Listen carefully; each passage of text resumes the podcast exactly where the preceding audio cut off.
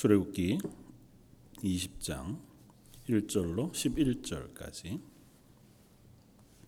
자, 여기서 우리 한 목소리 같이 한번 봉독하시겠습니다. 하나님이 이 모든 말씀으로 말씀하여 이르시되 나는 너를 애굽 땅 종되었던 집에서 인도하여 낸 내 하나님 여호와니라. 너는 내 나 외에는 다른 신들을 내게 두지 말라. 너를 위하여 새긴 우상을 만들지 말고 또 위로 하늘에 있는 것이나 아래로 땅에 있는 것이나 땅 아래 물 속에 있는 것에 어떤 형상도 만들지 말며 그것들에게 절하지 말며 그것들을 섬기지 말라 나 내 하나님 여호와는 질투하는 하나님인즉 나를 미워하는 자의 죄를 갚되 아버지로부터 아들에게로 3, 4대까지 이르게 하거니와 나를 사랑하고 내 계명을 지키는 자에게는 천대까지 은혜를 베푸느니라. 넌 나는 내 하나님 여호와의 이름을 망령되이 부르지 말라. 여호와는 그의 이름을 망령되게 부르는 자를 죄 없다 하지 아니하리라. 안식일을 기억하여 거룩하게 지키라. 엿새 동안 힘써 내 모든 일을 행할 것이나 일곱째 날은 내 하나님 여호와의 안식일인즉 너나 내 아들이나 내 딸이나 내 남종이나 내 여종이나 내 가축이나 내 문 안에 머무는 객이라도 아무 일도 하지 말라. 이는 엿새 동안에 나 여호와가 하늘과 땅과 바다와 그 가운데 모든 것을 만들고 일곱째 날에 쉬었음이라. 그러므로 나 여호와가 안식일을 복되게 하여 그날을 거룩하게 하였느니라. 아멘. 음, 지난주부터 이제 하나님께서 이스라엘 백성에게 명령한 십계명 말씀을 저희가 보고 있는데요. 예전에 십계명에 대해서 뭐 한 주 한주 매 계명마다 함께 나눈 적이 있어서 이번에는 좀 크게 저희가 다른 관점으로 십계명을 한번 살펴보려고 합니다. 어, 오늘 특별히 앞쪽 네 개의 계명 어, 중을 통해서 하나님을 예배하는 것은 무엇인가고 하는 관점에서 십계명의 말씀을 한번 생각해 보고자 합니다.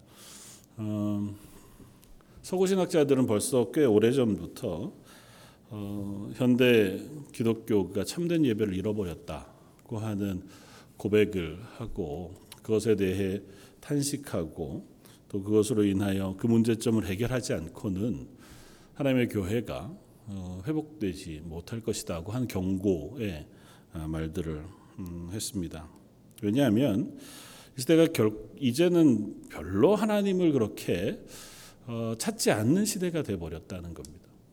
자기가 중심이 됐고 그리고 그냥 내가 중심이 되어서 나의 삶을 살아가는 것에 집중하지 어, 하나님 그분에 대해서 그분의 뜻에 대해서 그분의 말씀에 대해서 가치를 두고 가치관을 두고 살아가는 시대를 벗어나 버렸기 때문에 예배에서도 예배의 중심이 하나님이 아니라 자기가 되어져 버린 시대가 되고 말았다. 이제 그렇게 경고합니다. 뭐 거기에는 우리도 크게 어, 예외는 아닐 수 있겠다 생각이 되고요. 그래서 오늘 십계명 말씀을 통해서 하나님을 예배한다고 하는 것 그리고 무엇이 참된 예배인가 또 예배하는 삶은 혹은 삶에서의 예배는 어떤 자세, 어떤 모양이어야 하는가고 하는 것에 대해서 조금 크게 살펴보고자 합니다. 어, 예배를 정하는 기준은 뭘까요? 어떤 것이 바른 예배냐, 아니면 무엇은 예배고 무엇은 예배가 아니다고 하는 것을 정하는 기준은 뭐여야 할까요? 네? 제가 귀가 이제 좀 어두워져 가서 말씀이겠죠, 뭐. 성경 이외의 것이 기준이 될 수 없습니다. 성경을 라틴어로 canon이라고 부르거든요. 잣대. 기준이 되는 잣대. 그러니까 우리 신앙생활에 있어서 우리의 삶에 있어서 기준이 되는 건 다른 게 없어요. 그건 뭐 아무리 시대가 발전하고 세상이 변하고 과학이 발전하고 현대 사회는 사실은 과학이 기준이 되는 시대가 돼서 과학적으로 그게 참이냐 아니냐를 사실 구분을 많이 하잖아요. 그런데 그것 위에 그리스도인의 삶에 있어서의 가장 기준이 되는 척도는 말씀입니다. 성경 말씀을 보면 성경 말씀을 통해서 우리가 하나님을 예배하는 건 무엇인가 그리스도인으로 사는 삶, 예배하는 삶은 무엇인가를 확인해야 되고 발견해야 되고 점검해야 되는 거죠. 그래서 오늘 계명들을 우리가 한번 살펴보고자 합니다. 첫 번째는 제 1계명입니다. 제 1계명 뭐라고 하는 명령하십니까? 너는 나 외에는 다른 신을 내게 두지 말라. 물론 이것은 뭐 대전제와 같은 명령이자 계명이죠. 그러니까 하나님이 우리의 유일하신 하나님이시다. 그리고 그 전제는 이렇게 명령하시는 명령은 너희가 이미 경험해 알고 있는 바와 같이 내가 너희를 애굽에서 건져내어 구원한 하나님 여호와라 선언하시고 나 외에 너희 앞에 다른 신을 두지 말라고 명령하심으로 하나님이 유일하신 하나님이시죠. 우리의 삶의 주인이라고 하는 선언을 하세요. 예배의 관점에서 본다면 우리의 예배의 대상은 하나님 한 분만 이어야 한다는 것입니다. 어, 당연하죠. 교회 다니는 사람 그리고 저 저희가 예, 하나님 외에 다른 하나님을 섬긴 적이 없는데요. 지난주에 살펴보았던 것처럼 하나님을 예배한다고 하는 것은 그 하나님이 내 삶의 중심인가 하는 것과 내 삶의 주인의 자리, 하나님이 계셔야 할 그 자리에 하나님을 모셔 두고 살아가고 있는가 하고 하는 질문으로 연결이 되어집니다. 아주 단순하게 얘기하면 난 하나님 한 분만으로 충분한가? 하나님 이외에 다른 것으로 내가 목말라 하고 그것을 추구하고 그것을 소망하게 되어지는 것이 이 세상의 삶이고 죄인의 당연한 자리, 방향이란 말이죠. 그런데 그런 우리를 하나님 구원해 내셨어요. 그리고 맨 처음 하나님 처음 창조하셨던 때의 모습으로 우리를 회복시키기를 원하시고 그렇게 하나님의 백성을 삼으셨단 말이죠. 그리고 하나님 우리에게 요구하시는 겁니다. 너희에게 나 하나님 여호와가 유일한 하나님이 되어서 너희 삶의 모든 것을 책임지고 인도하고 주도하고 주권 가운데 지키고 계신 하나님이라는 사실을 너희가 인정하라는 거예요. 그게 예배입니다. 그러니까 내 삶에 모든 것이 하나님에게 속해 있습니다고 하는 고백이 예배고 내 삶의 주인이 하나님입니다라고 하는 고백이 예배며 내가 어떤 상황에 있다 하더라도 하나님이 나의 하나님이 되시는 한 나는 그것으로 충분합니다고 하는 것이 우리의 예배 때 드리는 찬양인 거죠. 그 시편의 모든 고백들 그리고 성경에 나오는 찬양의 고백들을 보면 그렇잖아요. 다윗이 혹은 시편의 저자들이 그야말로 죽음에 혹은 심한 낙심과 괴로운 상황에 놓여 있을 때에 마지막 그들이 어떻게 고백합니까? 그럼에도 불구하고 하나님이 나의 하나님이 되심을 감사합니다. 내가 그 하나님을 갈망합니다. 내가 그 하나님을 찾는 것이 마치 사심, 사슴이 시냇물을 찾는 것과 같이 갈급합니다. 그게 그들이 하나님께 드리는 고백이었고 찬양이었고 예배였단 말이죠. 마찬가지 우리가 하나님께 드릴 고백과 찬양과 예배는 그것입니다. 내 삶의 유일한 소망, 내 삶의 유일한 주인, 내가 의지하고 나를 인도해 주실 나의 삶의 주인은 하나님이십니다 하고 하는 고백이 우리의 예배의 첫 자리여야 한다. 제일 계명이 선언하는 아주 단순하게 우리에게 보여주는 그 선언이 바로 그거예요. 너희들은 누구를 예배하느냐. 하나님을 예배합니다. 그것에 이견이 없는데도 불구하고 우리는 자주 우리는 자기 스스로가 하나님의 자리를 빼앗게 되어지는 때가 많습니다. 인간이라는 존재 자체가 최초의 범죄도 그러했지만 그 죄가 인간에게 들어온 이후로 인간이 끊임없이 하나님 앞에 범죄하게 되어지는 자리가 뭐냐 하면 하나님의 자리를 나로 채우는 거예요. 그러니까 자아가 내 삶의 주인의 영역에 도달하는 거죠. 내가 생각하기에는 나를 위해서 내가 보기에 그 내가 하나님보다 앞서게 되어지는 게 죄거든요. 근데 우리는 대부분 그렇습니다. 예배의 자리에 설 때조차도 우리는 예배 자리에 서고 하나님을 예배하고 하나님을 찬양하고 그리스도인으로 살아가는 삶에도 자주 내가 앞섭니다. 내 상황이 되지 않아서 내 기분이 별로 좋지 않아서 요즘 내가 마음이 어려워서 요즘 내가 어째서 그래서 나는 하나님을 예배하는 자리에 서기가 어렵습니다. 하나님 말씀에 순종하기가 어렵습니다. 하나님의 사랑 그리스도인으로 살아가는 것이 어렵습니다. 그게 뭐 여러 가지 이유일 수 있죠. 우린 충분히 익스큐즈가 돼요. 잘 아니까요. 난 그건 충분히 양해 가능한 문제거든요. 남들은 어떤지 몰라도 내가 생각하기에 그 정도쯤은 하나님도 이해해 주실 거예요. 이해하시죠? 하나님이 이해하시고 안 하시고가 문제가 아니에요. 하나님은 이해 못 하시는 게 없어요. 좀 죄송하지만 크게 얘기하면 하나님은 우리가 범죄하는 그 모든 범죄를 다 이해하세요.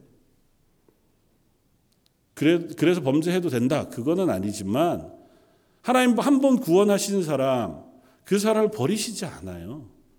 우리가 그야말로 하나님 보시기에 정말 심각한 자리까지 내려간다 할지라도 우리를 혼내시거나 고치시거나 바꾸셔서라도 하나님 회복시키시지 우리를 버리시지 않아요. 그건 하나님의 하나님 되심의 그 성품의 완전하심, 극률하심. 그런데 우리는 착각해요. 내가 그래도 된다고 생각합니다. 내 스스로가 그리로 가는 것 하나님이 이해해 주실 거야. 하나님이 이해하시는 것하고 내가 예배하는 것하고는 달라요. 내가 그리스도인으로 사는 삶, 그것에 하나님 명령하시고 요구하시는 것은 하나님을 예배하라는 거예요. 하나님 외의 것을 예배하지 말라는 겁니다. 하나님 이외의 것을 너희의 중심에 두지 말라는 것이고 너희 관심의 중점에 두지 말라는 것입니다. 두 번째 제2계명은 뭡니까? 너를 위하여 새긴 우상을 만들지 말라는 것입니다. 그건 어떤 형상이라도 어, 예배의 입장에서 생각해 본다면 어떤 방식으로 예배할 것인가 하는 측면에서 이해해 볼 수 있습니다. 왜냐하면 이 계명을 최초로 극명하게 어기고 하나님의 진노 앞에 놓여졌던 게 요 바로 다음 장면에 나타나거든요. 모세가 시내산 꼭대기에 하나님을 만나러 올라간 그 40여일 사이에 이스라엘 백성이 모세가 사라지고 나서 불안했습니다. 그리고 나서 아론에게 찾아갑니다.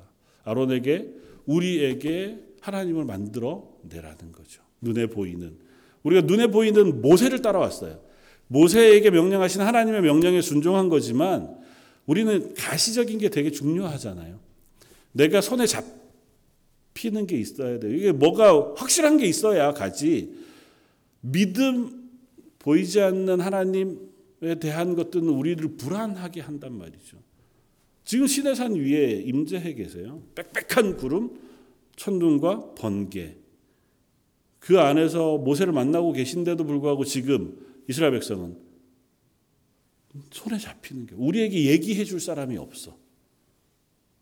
그래서 뭘 만들라고요? 하나님을 만들어내라. 여호와를 만들어내라. 아론이 모든 사람들에게 금 부치들을 가지고 오게 합니다. 그리고 뭘 만들어요? 금 송아지를 만듭니다. 그리고 그들이 뭐라고 했다고요? 이는 너희를 애굽에서 이끌어낸 여호와라. 이 날은 여호와의 절기다. 하나님이 우리를 구원하신 것을 기뻐하며 예배하자는 거예요. 하나님 그 예배를 싫어하셨습니다. 대상은 하나님이에요. 그 대상이 하나님인 것도 너무 명확합니다. 우리를 애굽에서 건져내신 하나님 여호와를 예배하는 거예요. 그런데 어떻게 했다고요? 우리의 방식으로. 내가 좋아하는 방식. 내가 익숙한 방식. 아니면 내가 뭔가를 느낄 수 있는 방식으로 예배합니다. 아니요, 하나님 그걸 요구하시지 않습니다. 하나님은 그래서 이스라엘 백성에게 예배의 절차와 방식을 아주 세밀하게 명령하셨어요. 레위기 처음부터 끝까지 하나님을 예배하는 방식에 대해서 설명하잖아요. 이렇게까지 설명하실 필요가 있나? 아유, 하나님이 사람들을 너무 무시하시는 것 아닌가 싶을 정도로 너무너무 세밀해요. 정확하게 어떤 방식으로 동물을 잡을 건지 어떤 제사에는 어떤 제물을 드릴 건지 또 사람은 그 사람이 일반 시민인지 아니면 족장인지 제사장인지 왕인지를 구분해서 그들이 드리는 제물을 또 따로 각 사건마다 각 상황마다 하나님 앞에 드리는 예배의 형태와 예배 모양 심지어 하나님 앞에 드리는 제사의 요제라는 게 있습니다. 흔들어 드리는 제사. 그러니까 뭐는 가져다가 하나님 앞에 흔들어서 요제로 드리고 그리고 올려서 그 위에 포도주를 부어 전제로 붓고 그리고 그것을 불태워 번제로 드리고 번제로 드리고 남은 것 중에 일부 먹을 수 있는 것은 그날 먹고 나머지는 모두 다 불태워 버리고 그리고 거기에 거룩하지 않은 모든 것들은 성전 그곳 재단 위에서 태우지 않고 다 가지고 가서 진영 밖에 나아가 불태워 버리고 하여튼 세세하게 설명합니다. 꼭 그렇게 해야만 하나님이 예배를 받으실까요? 하나님이 예배 받으시는데 그런 세세한 절차가 왜 필요할까요? 하나님 말씀에 순종하는가 안 하는가를 확인한 아니 시험하는 게 아니고요.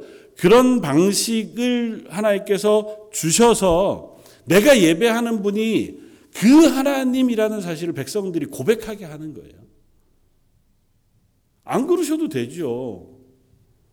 나는 하나님 여호와다. 인간의 방식으로 예배받는 하나님이 아니시다. 그러니 너희가 어느 곳에서든 나 하나님 앞에 제사하면 내가 그걸 예배를 받겠다. 그러셔도 그게 좀 더 하나님이 더 멋진 하나님이시고 크신 하나님의 모습이시잖아요. 그렇다고 하나님 예배 안 받으실 것 아니잖아요. 왜 설명하시냐? 이렇기 때문에 사람들은 자기의 방식으로 예배하고 싶어 한다니까. 눈에 보이는 걸 보고 싶어 해요. 송아지 형상해 놓고 여호와다 그러고 싶어 해요. 그러면 내가 예배하는 대상이 보이잖아요. 그 대상에게 내가 뭘 하는지 확인할 수 있잖아요. 저 여러분들의 삶 속에 현대 교회로 오면서 그런 모양들이 혹 없을까요? 이때 실패한 것 때문에 이스라엘 백성 3천 명이 죽었습니다. 그날 하나님께서 칼로 3천 명을 그 자리에서 죽이셨어요. 그러면 이런 실패가 다시 없어야 하잖아요. 이스라엘 역사 가운데 이런 실패가 언제 또 일어납니까? 하나님께서 솔로몬 때문에 나라를 둘로 나누셨습니다. 솔로몬 아들 르호보암에게 남쪽 유다를 두 지파를 주시고 북쪽 이스라엘을 여로보암이라고 하는 사람을 택하셔서 북이스라엘 열 지파를 맡기셨습니다. 여로보암이 왕이 되고 북이스라엘을 다스리게 되면서 제일 처음 한 게 뭐였을까요? 산당을 짓고 금송아지를 만들어 재단을 쌓은 거예요. 그리고 여로보암이 뭐라고 얘기했냐면 열왕기상 12장 28절 이스라엘아 이는 너희를 애굽 땅에서 인도하여 올린 너희 신이라 너희 하나님이라 똑같은 얘기를 합니다.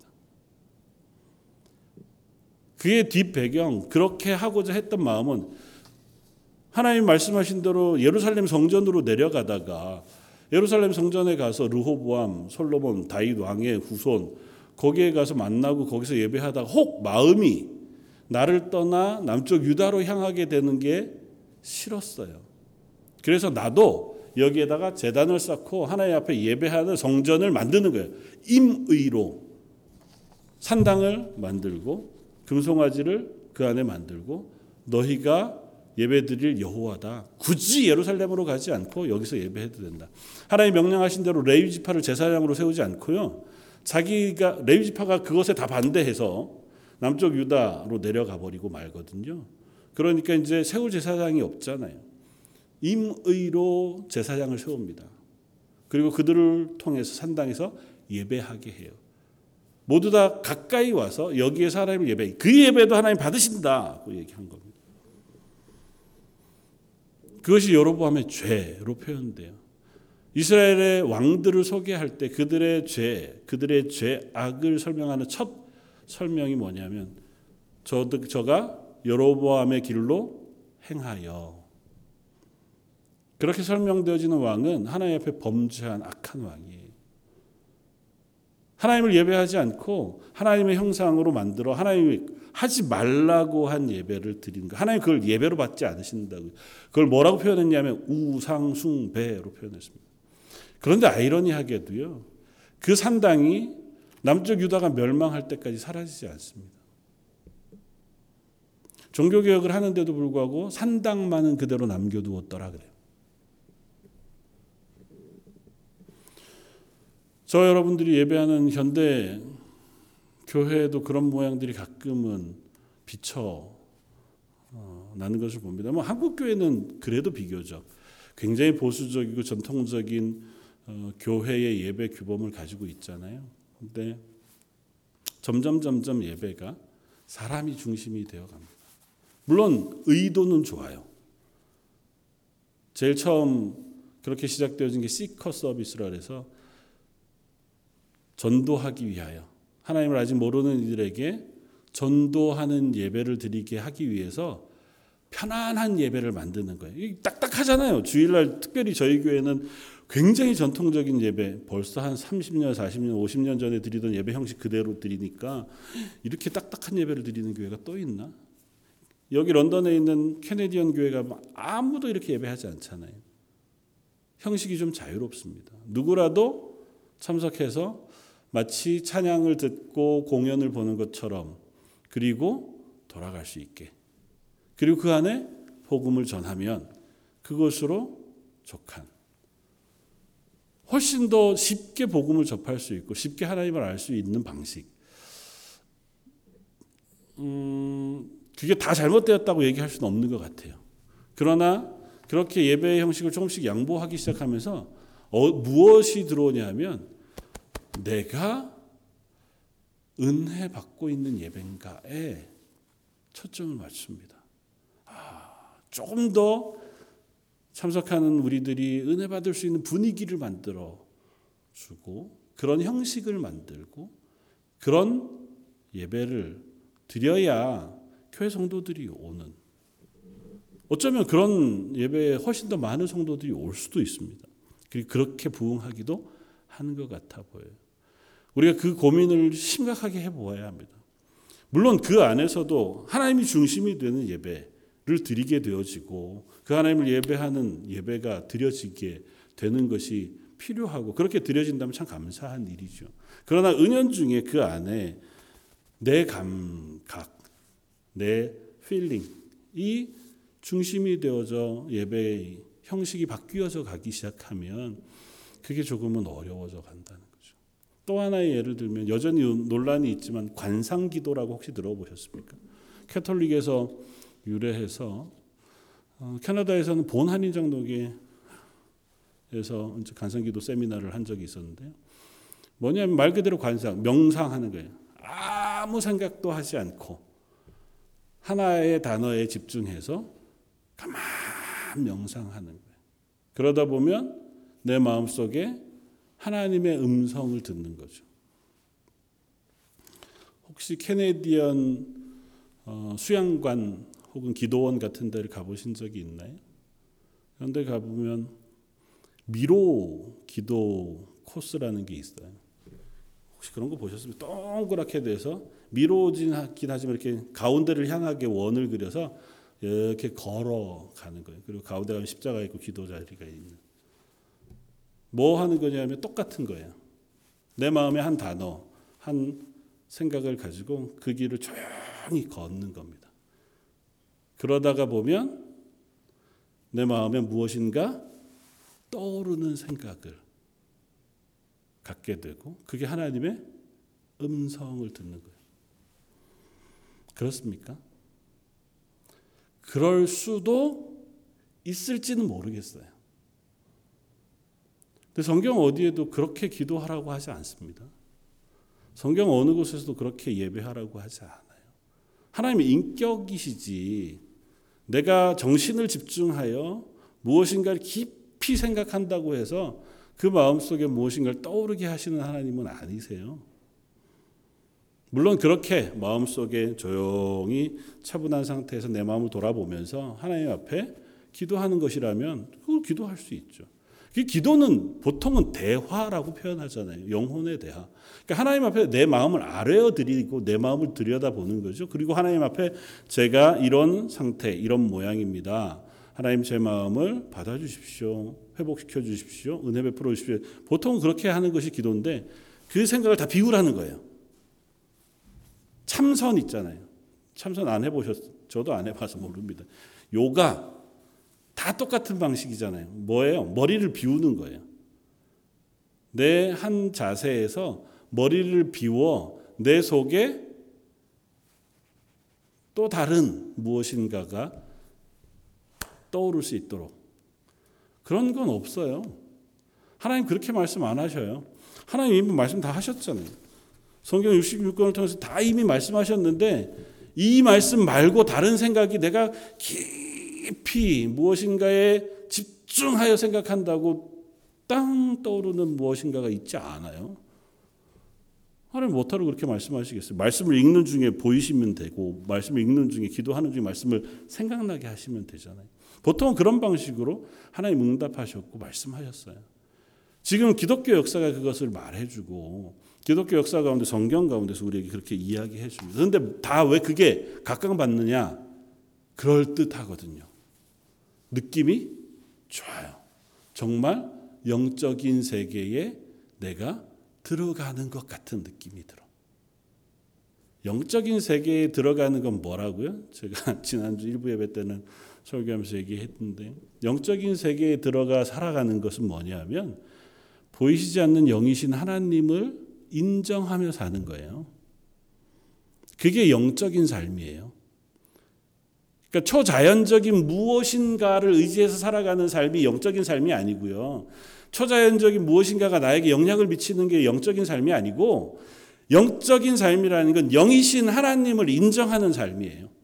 코람데오 그 하나님이 내 눈에 보이시지 않아도 그 하나님이 내 삶을 주관하신다는 사실을 내가 믿음으로 인정하는 삶이 영적인 삶이에요.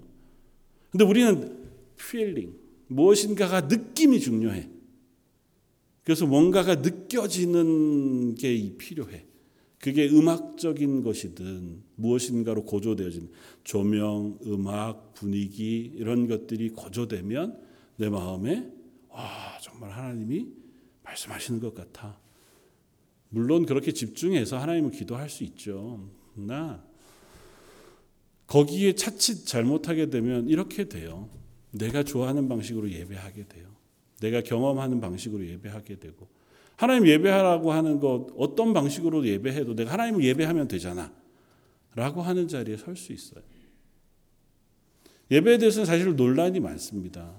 종교개혁자들 사이에서도 이야기가 어, 꽤 많았습니다. 켈빈과 루터만 해도 서로 부닥치는 부분들이 있었어요. 켈빈은 조금 더 명확하게 얘기합니다. 성경 안에서 제시하는 방식대로만 얘기해야 된다.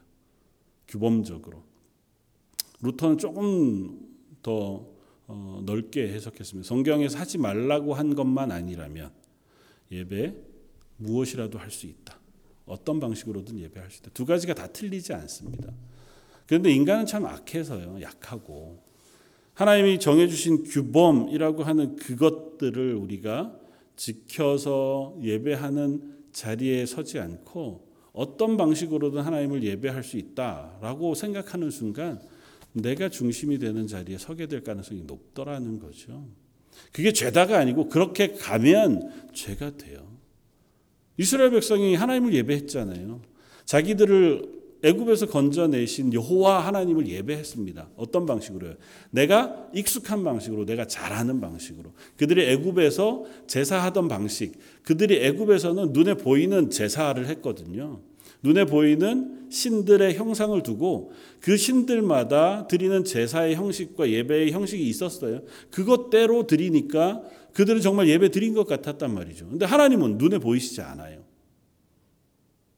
그 하나님을 예배하려니까 어렵잖아요. 그러니까 내가 알 수 있는 방식으로 예배하려고 자꾸 노력하더라는 거죠. 하나님께서 우상을 만들지 말라고 하신 것은 하나님을 우상화하지 말, 우상으로 만들지 말라. 눈에 보이는 방식으로 하나님을 바꾸지 말라는 거예요. 나는 하나님을 섬겨라고 생각하지만 그 하나님을 네 방식대로 만들거나 섬기거나 예배하지 말라는 겁니다. 하나님이 말씀하신 대로. 그래서 특별히 구약 이스라엘 백성에게 레위기 긴 말씀을 통해서 예배 형식을 지정해 두신 것이고 신약에서는 사실 구약의 방식대로 예배하지 않습니다. 그럼 우리는 왜 이런 예배 형식대로 예배를 할까요? 그걸 보통 예배 모범이라고 부르는데요. 그건 2000년이 넘는 교회 역사 가운데 믿음의 사람들이 성경 가운데 하나님을 예배하는 방식의 모양을 모범으로 세워왔어요. 2000년 동안 신앙의 선진들이 초대교회 때부터 하나님을 예배할 때 예배하는 구약과 신약의 말씀들을 통해서 예배 안에는 이것 이것 이것이 반드시 필요하다. 그 해서 예배 모범이라는 걸 만들었습니다. 그게 바로 지금 우리가 드리는 예배의 모양이에요. 그러니까 그 모양대로 드리는 거 성경에 어디 그런 얘기가 있습니까? 그런 얘기를 딱 규정하여 말씀하고 있지 않지만 성경 안에 있는 예배의 형식, 예배를 향하여 가르치는 말씀들을 종합해 보았을 때에 우리가 예배할 때 찬양과 기도 그리고 말씀을 전하고 나누고 그리고 하나님 앞에 함께 성 만찬을 행하는 그와 같은 형식으로 예배했던 초대교회 예배 그 모양이 지금까지 지켜오고 있는 거죠. 시대가 바뀌었으니 예배도 바뀌어야 한다. 그럴 수 있습니다. 그렇긴 하지만 그게 내 필요를 따라서 바뀌어서는 안 된다는 거죠. 그래서 사실은 코로나 팬데믹을 지나면서 그 질문이 또다시 한번 교회 앞에 제기됐어요. 어쩔 수 없는 상황이 되었으니 이제는 온라인으로 예배하는 것도 어쩔 수 없는 상황, 선택지가 되어진 거죠. 그리고 나서는 조금 더그 둑이 허물어졌어요. 그때는 되고 지금은 안 될 이유가 뭡니까? 사실은 코로나 팬데믹이 시작하면서 목회자들끼리 의논하면서 제일 많이 고민했던 고민은 그거예요. 그래서 제일 좋은 것은 각자 가정에서 가정 예배를 드리더라도 모여서 예배하도록 지침을 가르치고 그렇게 해주는 것이 제일 좋겠다. 그렇긴 한데 그게 또 어려운 분들이 있잖아요. 뭐 신앙이 있으신 가정들은 괜찮지만 홀로 사시는 분들이 아직 신앙이 약하신 분들은 그것도 예배하게 되기 어려우니 그러면 온라인이라고 하는 뭐 매체를 통해서 예배를 따라 함께 드릴 수 있도록 그 편의를 제공하는 것이 필요하겠다. 이제 거기까지는 우리가 어, 그럴 수 있겠다. 그런데 이제는 그 시대가 지나가고 있는데도 불구하고 그 질문 앞에 어떻게 대답할 것인가는 여전히 고민입니다. 그러면 그때는 온라인으로 드린 예배는 예배고 이제는 모여서 예배를 드릴 수 있게 되었으니 온라인으로 드리는 예배는 예배가 아닙니까? 이렇게 질문하면 거기에는 사실은 별 고민이 어, 대답할 것이 쉽지 않은 게 사실이에요.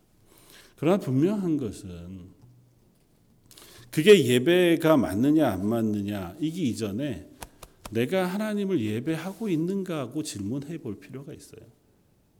그렇게 해서도 나는 정말 하나님 앞에 진지하게 그리고 온전하게 예배를 드린다 하고 고백한다면 거기에 무슨 반구, 반원이 있겠어요. 혼자 산속에 들어가서 드려도 예배고 또 어느 곳에 드려도 예배가 되는 건 사실이죠. 그러나 우리의 연약함으로 비추어 보건대 우리가 주일 함께 모여서 자리를 정리하고 몸과 마음가짐을 정리해서 정해 놓은 시간에 하나님 앞에 정해진 순서를 따라 드리는 예배에 참여하는 것과 또 홀로 그냥 집에 있는 것과 하나님 앞에 드리는 예배하는 내 자세와 모, 모양 그리고 그 모습이 분명히 차이가 나기 때문에 내 연약함을 인정해서 예배의 자리에 함께 나와 예배하는 것이 바르다고 가르치는 거죠. 어, 이뿐만 아니라 모든 상황에서 우리는 동일한 질문을 할 수 있습니다. 이렇게 공적으로 드리는 예배뿐만 아니라 삶으로 드리는 예배에서도 마찬가지. 우리가 삶으로 그리스도인으로 살아가는 삶에 있어서 혹 내 신앙생활을 하려고 하는 그 신앙생활의 고백을 내 편의대로 해석하는 때는 없는가? 그러니까 하나님 말씀에 순종하는 건 단순한 순종이에요. 성경이 말씀하신 원칙에 그대로 순종하면 돼요. 그런데 우리는 자꾸 거기에다가 조금씩 경계를 왔다 갔다 합니다. 그럼 요거는 어떻습니까? 요거는 괜찮습니까? 이제 그런 거죠.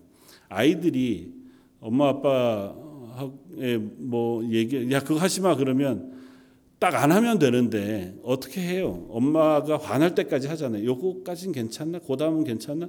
화내면 아 요거는 안 되는구나. 그 선을 자꾸 왔다 갔다 하려고 하는 게 인간의 죄성이란 말이죠.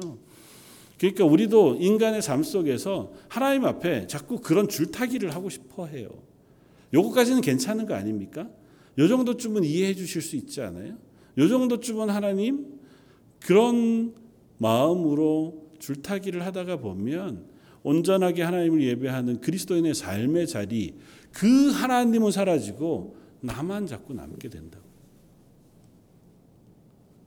오늘 십계명의 말씀은 자꾸 그걸 확인하는 겁니다. 네가 그 중심에 하나님을 두고 있느냐는 거예요. 제 3계명은 뭡니까? 하나님의 이름을 망령되이 일컫지 말라는 겁니다. 하나님의 이름을 망령되이 부르지 말라. 아주 단순하게 생각하면 그렇습니다. 가볍게 하나님 앞에 서지 말라는 거예요. 하나님의 이름을 부르는 것 대부분은 맹세와 연관되어져서 예수님은 설명합니다. 그러니까 하나님의 이름으로 혹은 무엇으로 맹세하지 말라는 거죠. 하나님의 이름을 네 마음대로 사용하지 말라는 겁니다. 하나님이 하나님 되시다는 걸 인정하고 우리는 순종하고 네 아니요만 할 거지 그 하나님을 대상으로 우리가 딜을 하지 말아야 된다. 제 4계명은 안식일을 거룩히 지키라는 것입니다. 그건 예배를 삶으로 확장해서 우리의 고백을 이야기해 줍니다.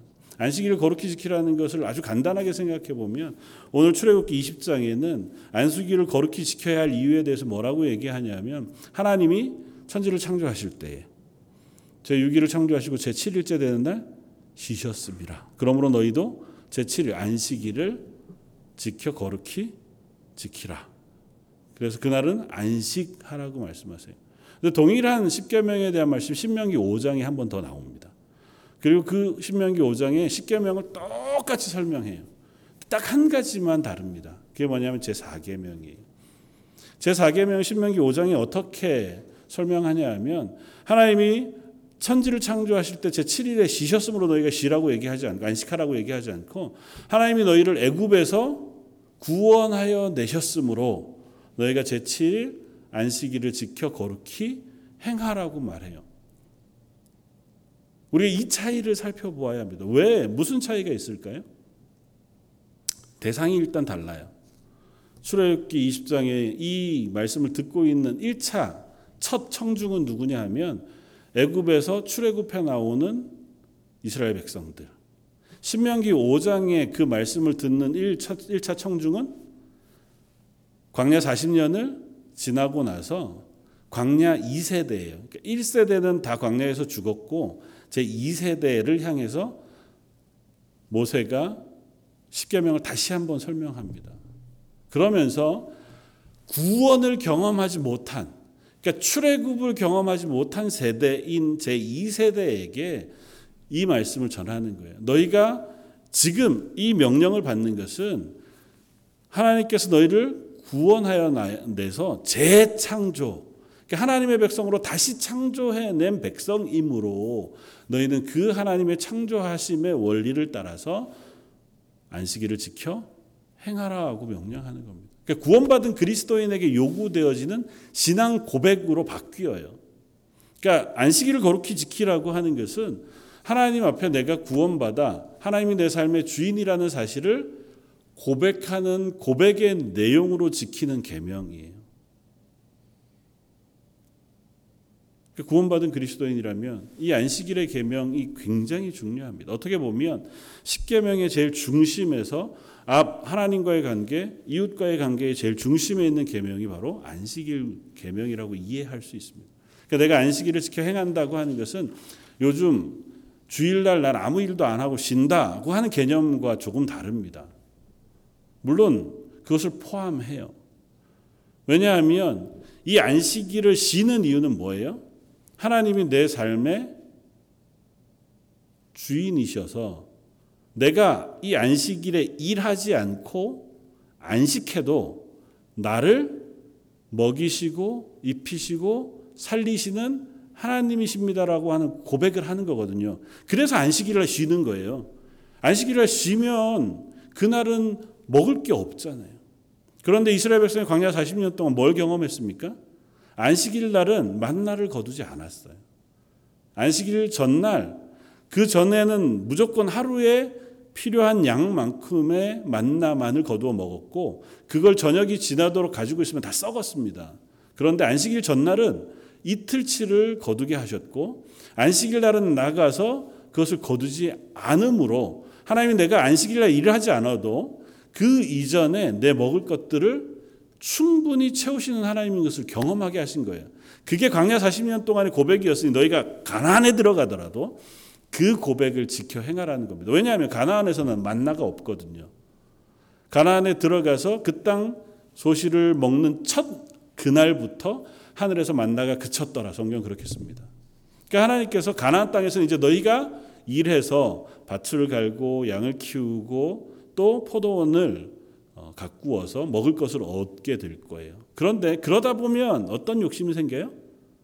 내가 하루 더 일하면 더 많은 것을 얻을 수 있다. 실제로 그렇기도 한 것 같고요. 또 하나님이 오래 참으시는 하나님이셔서 그렇게 산 사람들이 잘 사는 것 같아 보여요. 다윗의 시편에서 고백하는 것처럼 그런 사람들이 부자도 되고 좋은 것도 먹고 병도 안 걸리고 떵떵거리면서 사는 것 같더란 말이죠. 그러니까 나도 어떻게 유혹이 된단 말이죠. 하나님 어쩔 수 없잖아요. 그러면 뭘 놓칩니까? 내가 안식함으로 하나님이 나를 채우시는 은혜의 경험을 빼앗겨요. 내가 안식해야 그날을 채우시는 하나님의 은혜를 경험할 거잖아요. 근데 내가 안식 안 해요.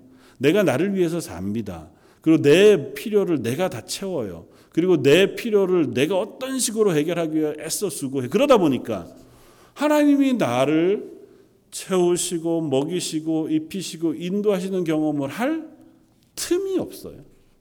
그리고 뭐라고 고백합니까? 난 하나님의 은혜를 경험해 본 적이 한 번도 없습니다. 하나님 분명히 그걸 경험하라고 안식이 시라고 하셨는데 그 고백을 놓치는 삶을 살면서 그 하나님의 은혜를 난 잘 모르겠습니다고 하는 건 어리석은 일이에요.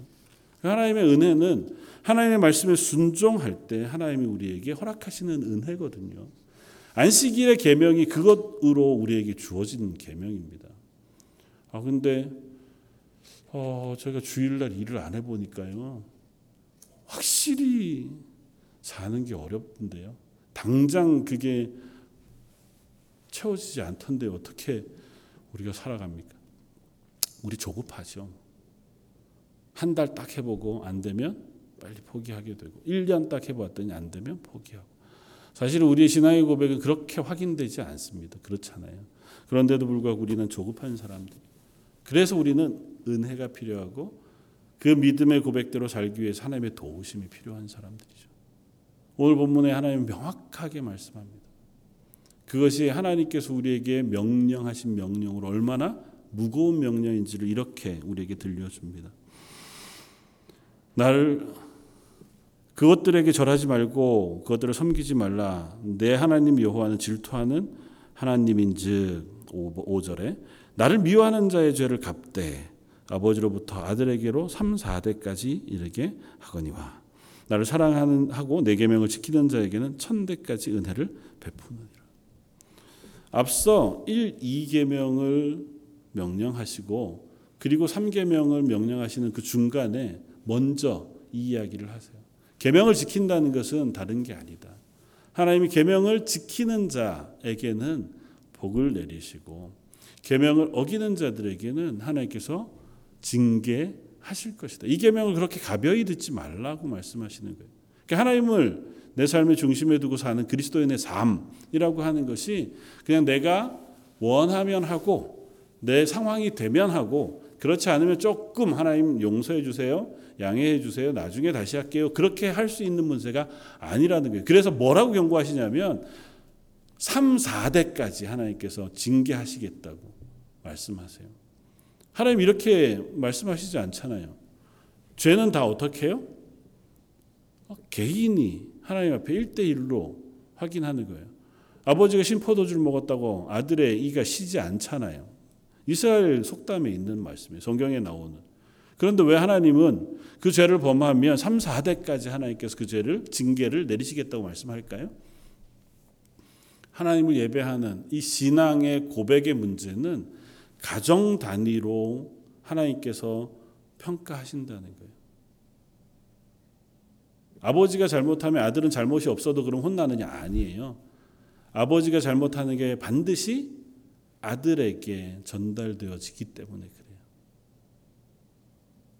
그런데 감사한 것은 바로 그 다음에 하나님께서 나를 사랑하고 내 계명을 지키는 자에게는 어떻게 해요? 천대까지 은혜를 베푸신다. 아브라함의 아버지가 갈대우르에서 우상을 파는 장사였습니다. 그럼에도 불구하고 아브라함이 하나님 말씀에 순종했을 때에 하나님 아브라함에게 복을 주셨습니다. 그리고 그가 복이 되게 하셨어요. 다시 말해서 3, 4대까지 징계하시겠다고 하시는 것은 내가 잘못하면 아니면 내 아버지가 잘못하면 반드시 내가 벌 받는다는 의미가 아니고 그렇게 내가 하나님 앞에 신앙 고백을 잘못했을 때 그것이 가정 안에 영향을 미치는 일이 된다는 사실을 경고하고 계시는 거예요.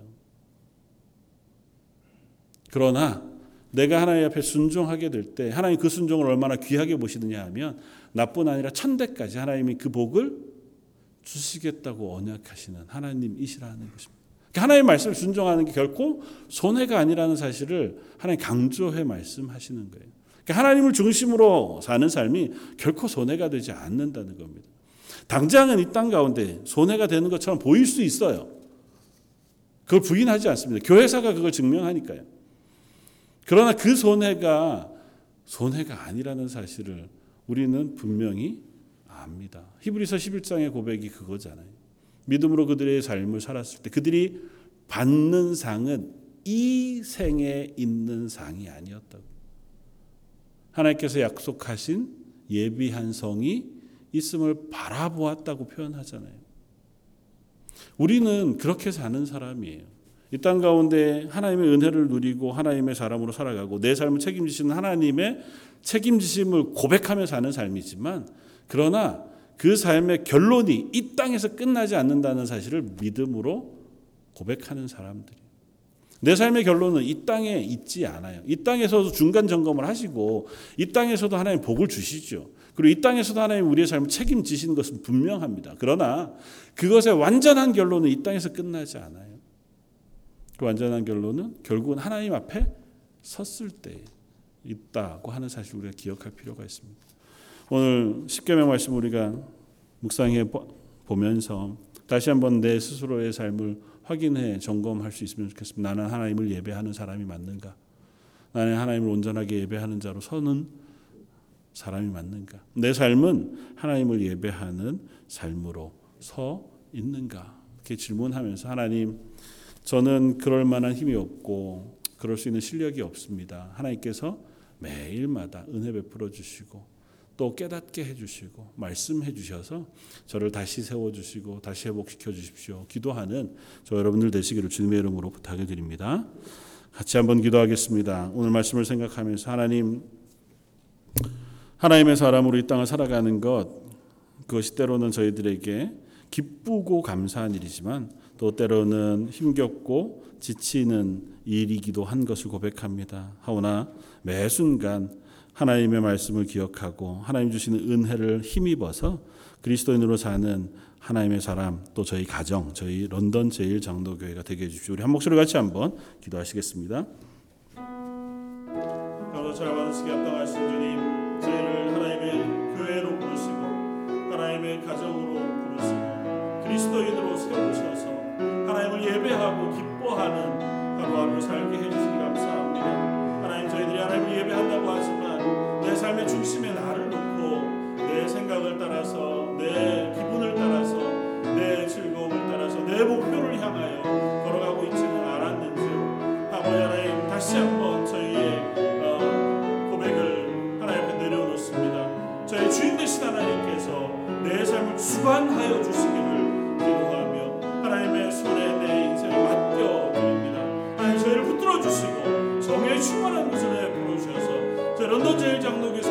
예배가 하나님만 높이고 하나님을 기뻐하는 예배가 되게 해주시고 저희 런던 제일 장로교에서 그 모든 성도들의 가정이 그 하나님을 예배하고 그 하나님을 기뻐하는 가정들 다 되게 하여 주옵소서.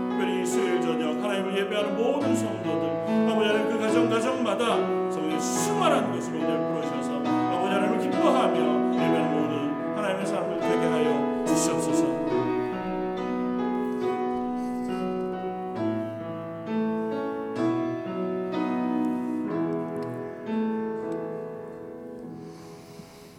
우리의 하나님이 되시고 우리의 삶의 주인이 되시며 우리의 예배의 주인 되신 하나님.